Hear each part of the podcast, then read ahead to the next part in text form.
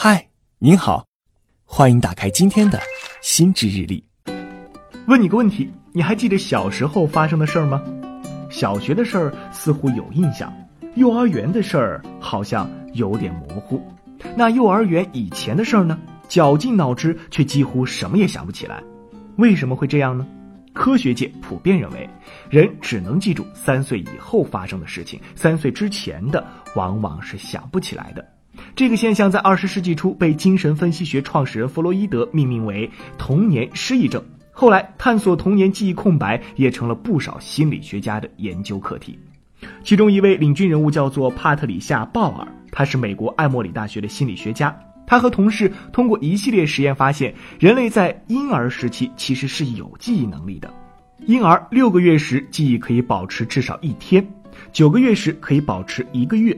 两岁儿童的记忆能够保持一年，四五岁的孩子还能记得更久。但是到了七岁左右，儿童就开始忘记之前的事情了。鲍尔的试验发现，五岁的儿童可以记住自己三岁时大约百分之八十的事情，到了七岁还能记住百分之七十左右。但是八九岁的时候，能记住的内容就只有不超过百分之四十了。也就是说，七岁到九岁这个年龄段是童年失忆开始发生的关键时期。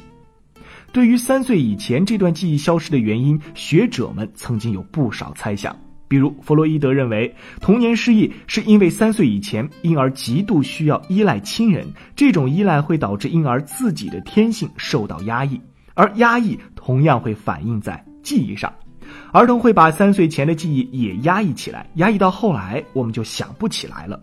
但随着生物学的发展，这种说法逐渐被否定了。近几年，脑神经科学家们尝试用科学的方法破解这一大脑谜团。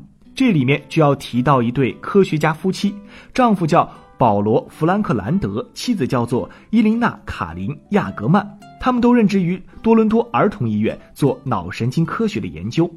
这对夫妻首先用老鼠做了一组观察实验。他们将婴儿鼠和成年鼠从塑料笼子移到带有轻微电流的金属笼子里，感觉到电击疼痛的老鼠们很快将疼痛与金属笼子联系在一起，并表现出恐惧。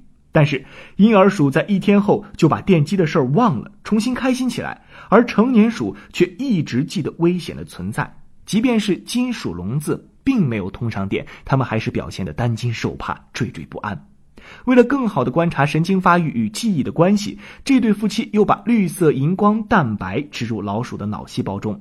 这种荧光蛋白可以让老鼠的脑细胞呈现出绿色，这样就可以在老鼠生长时研究它们的脑部了。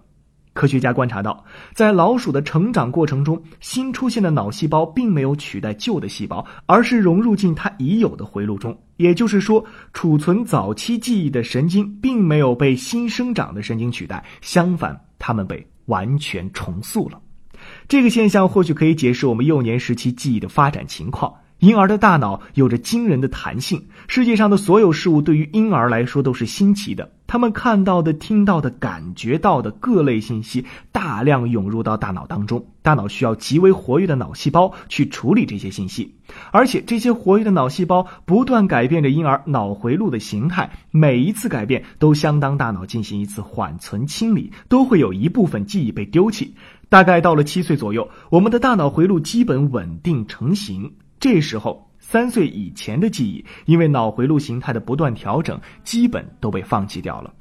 不仅如此，研究还显示，大多数的时候，我们声称自己回想起来的幼年经历，其实并不一定真是被我们记住的。这些回忆往往是通过外界刺激，比如看到儿时照片，或者听父母讲述童年的故事，然后自己加工、假想出来的。听到这里，你大概也发现了，在成长中，我们的确会忘记幼年时期发生的绝大部分事情。既然如此，那么幼年时候发生过什么还重要吗？答案是肯定的。我们虽然丢失了幼年时期的事件记忆，但却不会丢失情绪记忆。虽然不记得儿时具体发生过什么，却会留下好的或者坏的印象，影响我们对自己、对他人和更广阔世界的看法。这就好像你不记得小时候妈妈具体为你做了什么，但你却记得妈妈对你好；你不记得什么时候吃的第一个苹果，但是吃苹果给你留下的是匮乏感还是满足感，却留在了你的性格里。所以啊，在宝宝成长的过程中，父母给予足够的陪伴，让孩子形成良好的情绪记忆是非常非常重要的。其实呢，我们丢失的记忆就像我们吃过的美食，表面看消化不见了，最终都会转化为我们成长需要的能量。好了，这就是今天想要和你分享的关于记忆的那些事儿。你小时候发生过什么令你印象深刻的事情吗？欢迎在评论区给我留言。我是玉林，下期再见。